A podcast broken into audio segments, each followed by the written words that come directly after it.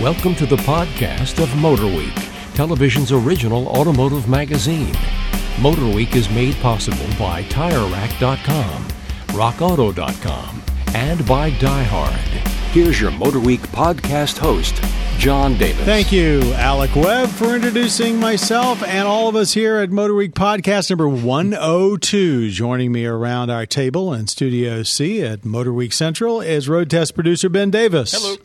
Our writer, producer, two wheeling reporter Brian Robinson. What's up? He has the longest title of anybody on the staff. And our consummate writer, Patrick Lucas. I'm here decked out in my Motor Week gear. And you look really spiffy Oh, today. thank you. Looking looking smart. All right, we have a lightning round and a viewer question, but let's get to the cars that everyone wants to talk about. In honor of the beginning of the 34th season of Motor Week that's launching, uh, let's talk about what viewers can expect and what they're going to be looking forward to. So, coming up in in our season uh, 34, we ba- what do you think is going to be when we look back on season 34 a year from now? Do you think there's going to be anything that we'll say, well, this was the year of? Any thoughts? Oh. plug-in performance hybrids. I agree with that.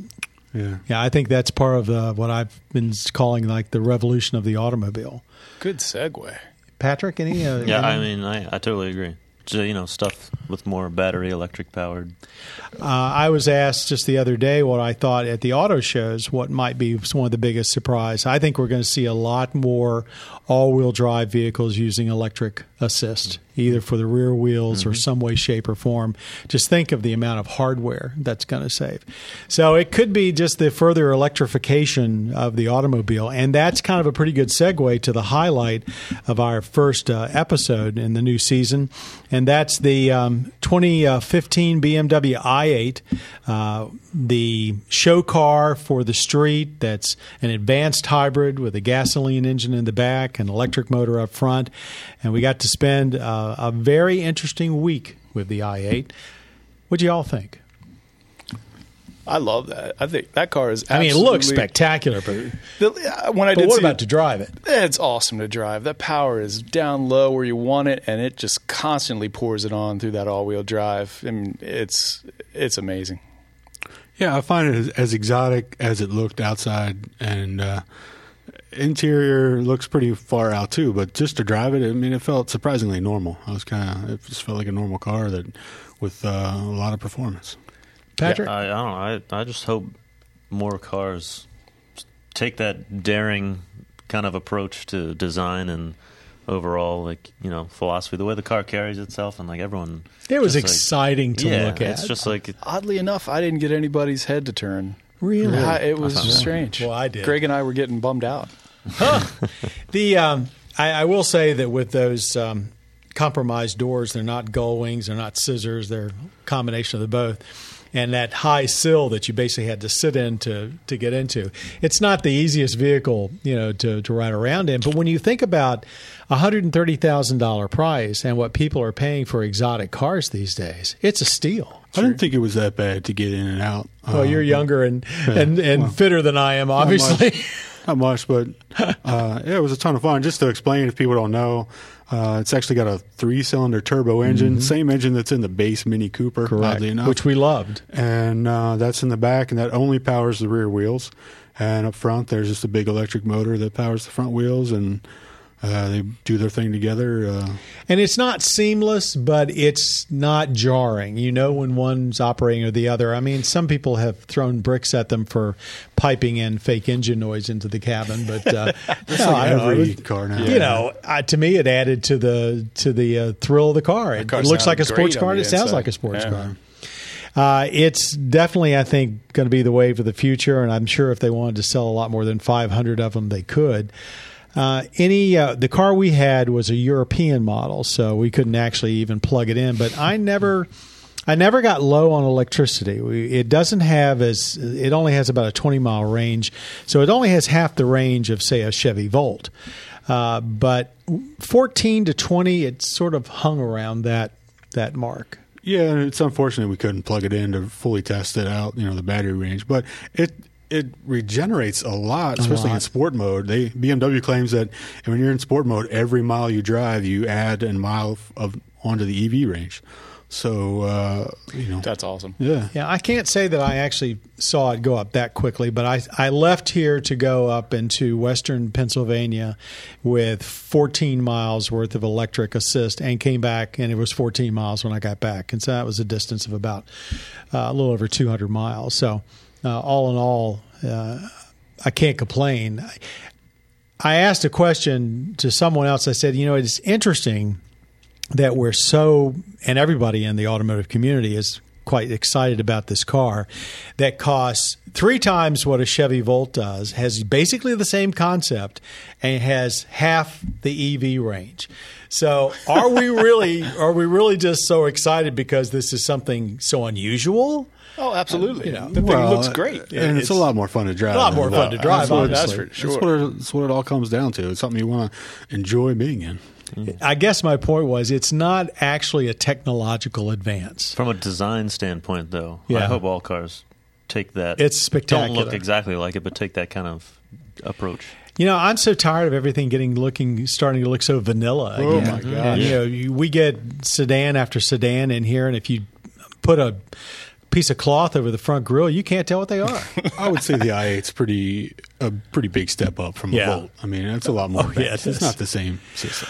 what I did like about the car a lot, and I like the car a lot, but one of the things I thought was very smart on their ha- behalf is they didn't feel the compulsion to make everything on the interior futuristic. They had basically good, competent BMW controls. Yeah. Same ones you'd find in the 5 or 7 series.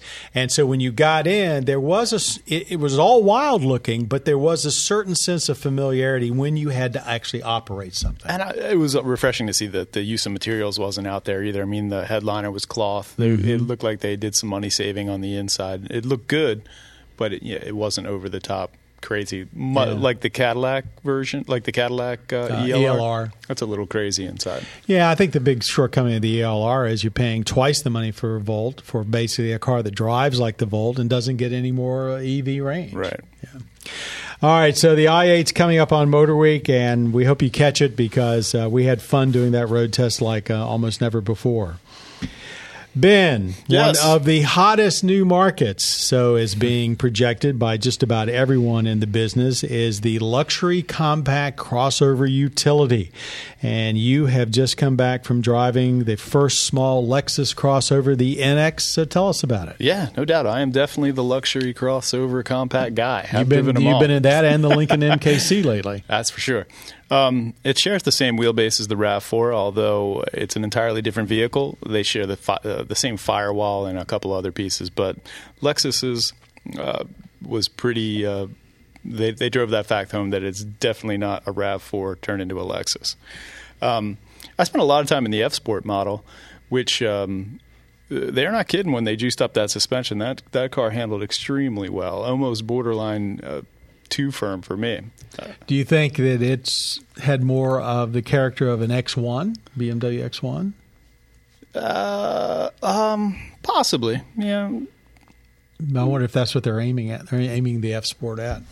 Yeah, they, they definitely did a good job um, focusing the F Sport on people that are definitely out for more performance. Um, What do you think about the uh, roominess? I mean, after all, the Lexus RX, which is the mainstay of the brand, that pretty much plays to an older clientele. sure, with more family members, uh, if you if if you're single or maybe a single parent or something, then this is a perfect size. There's not a lot of room to store anything behind the rear seats, but the rear seats themselves are generous for adults. Um, oddly enough, though, I found the front to be a little cramped. The uh, center console is a little wide, and it, and it kind of cuts into the legroom. Um, but it's a decent size. Uh, certainly, I would if you had a dog or if you're holding a lot of equipment around, a lot of sporting equipment, I would go for an RX or something bigger. But Did you spend any time in the hybrid? Uh, a little bit of time in the hybrid. Even that's kind of focused towards performance. Um, a nice ride in in general, uh, but ma- mainly I focused on the gas models. Now, we haven't had the NX here at the shop, but I know everybody's seen photos and read a little bit about it. Any reaction? I mean, is, it is, the- is this the right vehicle for the right market? Well, it's there's certainly be a market for it. It looks pretty aggressive to me for Yeah, a, it sure typical does, yeah. Lexus. I mean, it's not like a smaller RX at all. I But- thought it was. I thought the concept was downright ugly. But I, I, I actually like the production. I think it's a great idea. I mean, people want the luxury, people don't. But the fact that they this one, the MKC takes a similar thing. Uh, they get rid of the space, you know, to make it look cooler. I guess I don't know why the space is so much less, but I would rather have. It's the same wheelbase. It's the same. It could wouldn't have to take all the space out. It would make me a lot happier. I mean, I think there's some people that want the practicality. Well, you know, Sure. Well, the Buick Enclave, they can't build them fast enough. So, I mean, and that's pretty small. Yeah, I think it's just one of those things where I mean, I guess you kind of have to compete in the segment just to stay relevant. So, I mean, Well, they you might know, they might grab some sales, but All you guys are younger than I am, and it is, and they hope to get a younger audience. Do you think younger, well-off folks are going to be drawn to uh, this kind of vehicle at Lexus? I mean, they have a problem with their buyers getting very old. I don't know about at Lexus, but I mean the the segment itself on paper is appealing because you get the compact, sporty kind of drive, but you get the quote unquote space for utility. Um, so on paper, it sounds good. So I don't understand why people wouldn't be drawn to it. Yeah, uh, for sure. I mean, I, th- I think uh, they've been trying to get more aggressive uh, in their looks and their handling. So I think maybe this is the first vehicle to really pull that off, maybe for them. So uh, should do well. And they are doing uh, their small cars are actually doing very well for the first time uh, with younger buyers. Okay, turning to another luxury brand, and this time a car, the Acura TL has been the mainstay car for Acura for decades, and um, it's really been one of the, along with the MDX, the two one of the two vehicles that's kept the brand afloat. Now they've come out with a new replacement, which replaces not only the TL but also uh, the TSX, and that is the TLX. And Ben, once again, you were on the preview and had a chance to drive it. So here's a, a car about the about the size, a little bit smaller than the car it replaces. Uh, do you think it's still going to be the bell ringer for the brand? Uh, yeah, I do. I mean, the, the wheelbase is the same as the TL. They chopped a little bit off of each end and narrowed it a little bit. It's uh, it's in the ring with a lot of competition, though. I mean, you're up against uh, A4 3 Series, uh, Mercedes C Class. Many times in the past, we've said that the TL could hold its own, not be superior, could hold its own against that competition, and often offered you a lot more bang for the buck. Yeah, Is that enough anymore?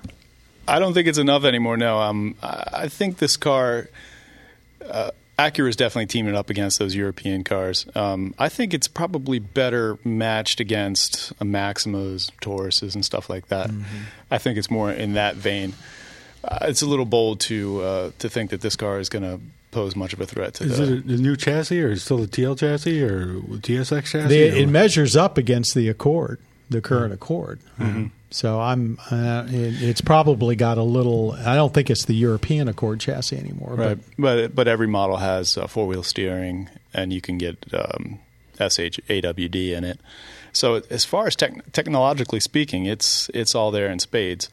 Um, the design through the the profile and stuff is a little vanilla to bring it, you know, to uh, it, it has a signature grille and signature headlights. But aside from that, it would be hard to ID this car as an Acura from from uh, any other angle than the front which kind of hurts it in this category uh, to go up against these uh, three series and A4. I mean, these cars are pretty distinctive at, at any angle. So I was hoping that this would be more aggressive, I guess to say. Patrick, any comment? Uh, I mean, I, I don't know. I, I haven't had much exposure to the car, so it's kind of hard for me to be enthusiastic or speak to it uh, in great detail. But I liked the ILX when it came out. Um, the RLX we have is, um, I don't know. A lot of people kind of knock it, but I, I think it's pretty comfortable. It's a very nice long distance yeah, and car. I, I enjoy Yeah. cruising in it. So, um, you know, I'd be curious once we get it in here for a little more testing to spend some time with it. This is the first time they've done a TL esque car with a four cylinder. Now it's got both the four cylinder and a six. The TSX had a four cylinder.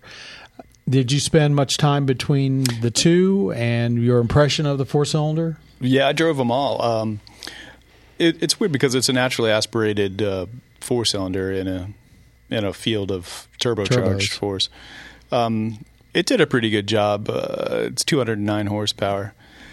Uh, I didn't see a whole lot of difference between that and the six cylinder, really, in casual to semi spirited driving back to back. So it's it's definitely adequate enough, and it feels good. Uh, They've also always sold that car ba- with uh, based on technology because it's always been a fairly high tech vehicle. Any advances there that knocked your socks off or surprised you? No, definitely no advances. That I mean, everything that I was assuming would be in the car is, um, but uh, compared to the cars that they're teaming it up against, there there there is some technology that's lacking. Like say, there's a lot more autonomous driving characteristics in the Mercedes C class and stuff like that that uh, it aren't available in this car. But for the money, they do offer a lot of content, which would otherwise cost you a lot of money in in the cars they're competing against. So not a step backwards, but and and really Acura has never been uh, that adventuresome. So I, it sounds like it's kind of like what you'd expect from them.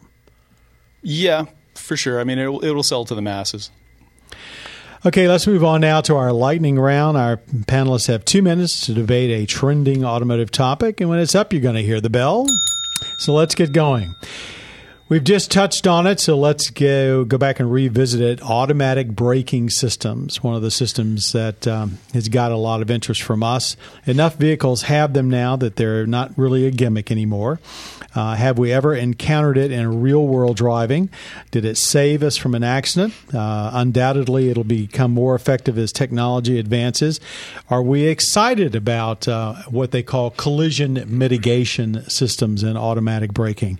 Um, mind you, we are adding a test to our regiment, the first new test we've added to the show in a very long time, to test some of these systems. But from a driver's standpoint, how do you feel about automatic braking and so Well, forth? yeah, there's something that's going to keep me from having an accident. Obviously, I'm glad it's there. I'm not sure whether I'm excited about it.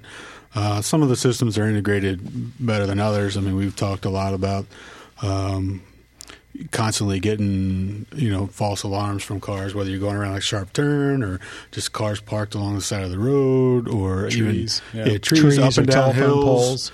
Um, I have never had one save me from an accident. I've never actually had the brakes applied. I've gotten a lot of warnings, and well, uh, in the RLX long term that we have on, if you're using the adaptive cruise, it will Right. It will use some braking to slow you down, uh, but that, I've experienced that a couple times. But that's you know that's at high speeds, and you're coming up on somebody, you know, going 15 miles an hour. Uh, slower than you and it just eases the brakes to slow you down a little bit Actually, really- radar cruise control drives me crazy. Yeah. But Uh, I I haven't had any experience with uh, the actual braking, but you know all the warning systems. Um, I, I I've had like in a controlled environment. I've the uh, Mitsubishi Outlander, which you know uh, we haven't talked about in a while, but um, that actually had a full you know to a complete stop braking system. Um, I used that.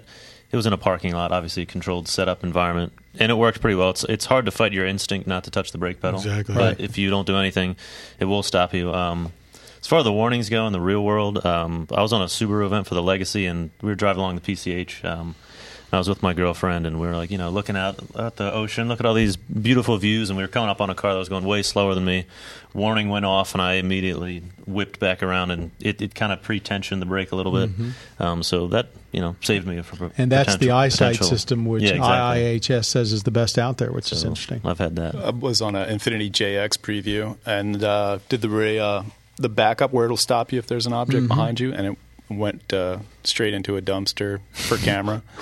Whoops! It, works. No, I didn't touch the, dump, the Yeah. dumpster. It, it stopped me, but it, it was a little nerve wracking. I had a couple of situations where the backup uh, systems have where the rear cross traffic alert has worked well. Yeah. yeah. So actually, I think that may even be a, that a Challenger. better I tested that out. I Yeah. had it Yeah, Patrick hit on. it. I mean, you, it, the car, if it, if you at all act on your own, some of the car the systems don't work because it's only there Right. if you are Don't not do anything. So yeah. I- I think I was in a you know similar Lexus event testing, and yeah, you've got to keep your foot on the gas pedal for those brakes to actually come on. If you let off the gas pedal, it's going to let at least that card.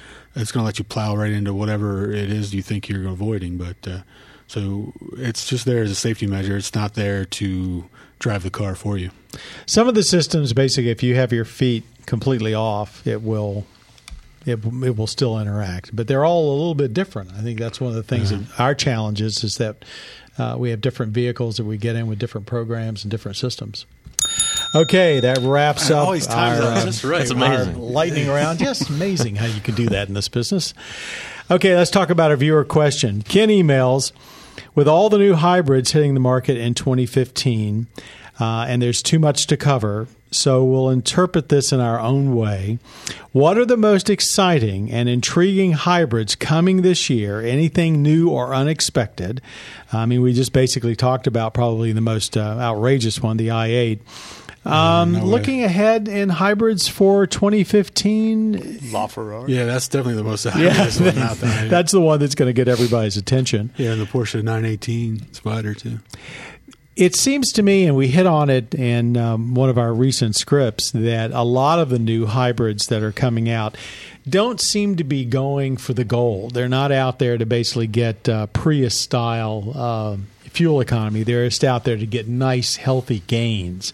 And that shows me that that technology is maturing, that you know it's going to become even more mainstream. Yeah, it's just becoming another engine choice. You know, whether you want instead of uh, four cylinder or V6, you know, you go four cylinder or, or hybrid to give you a little bit of the power of the close to a V6, but a lot better fuel economy. So, I, yeah. I really wouldn't be surprised to see as all of these CAFE uh, requirements uh, keep cranking in over the next 10 years that uh, if uh, a hybrid powertrain with a small engine is not going to become the standard powertrain. Volvo's ramping up Right. like hundred percent almost that's for that. They that's the- where they're going. They're doing the turbo and supercharged four cylinder with a uh, plug-in hybrid Talk module about somewhere complex. else. Yeah, I mean, yeah, they just released the whole diagram of Right. the new chassis for the XC90 and where all the components go and everything. I mean, it, it'd be pretty scary if something went wrong with that, taking that thing into a shop. I think that's actually the unspoken real gremlin here that all of this new technology and the powertrains, and we are in a powertrain revolution, it's going to be outrageously expensive to, keep, to fix. And I don't know, people are. You never know. If you've got that old uh, beater in the garage, it could be worth a lot of money about 10 years from now. You haven't heard of any uh, like real scoops of as far as what's coming out, but I think uh, you know to make current plug current hybrids more in the plug-in vein. You know, make the battery a little bit bigger, allow people to you know get 15, 20 miles by plugging it in. You know, at night or whatever. I think Instead that would of make the a, one or two. Yeah, I think that would make a huge difference. Yeah, I think the the uh, technology in battery packs is advancing so rapidly that they can, um, you know, with the size of the battery packs now, they can. I don't know. I don't know what the number is, but like theoretically, you know, double, ten times, something like that, the capacity and the Well, range. but the cost hasn't come down. I guess that's one of the things that this uh, uh, the the Tesla folks looking at this new battery plant that they want to build with Panasonic might have a, an impact there, uh, and that's still the bugaboo. I mean the the uh, chatter on the internet is all about what the next Volt will be and whether or not. It's going to have a lot more range, and all the indications are from GM is it won't. so we'll see. It'll be a, a little bit better than what it is now. maybe if maybe more than this year, maybe a few years from now, it'll be different. I think so. I think it's going to have to be. Well, they'll be driving diesels then anyway, so Yeah. it won't really matter. rather than electric cars, uh, according to the experts. Okay, that brings to an end our Motor Week podcast number 102. I'd like to thank our panelists, Ben Davis, Brian Robinson, and Patrick Lucas. Patrick also is our podcast producer, right. our podcast creator, Bob Mixter, and our audio engineer, who makes us always sound brilliant, is Jim Bigwood. And thank you, Jim, for making us do that again today. To all of you, please make sure that you are catch our show, Motor Week, on public television stations around the country. If you are not sure what time or what channel, check our website at motorweek.org. And we're also on the Velocity Cable channel. On behalf of all of us at Motorweek, thank you for listening and drive carefully out there. You have been listening to the podcast of Motorweek, television's original automotive magazine. Motorweek is made possible by TireRack.com, RockAuto.com, and by DieHard.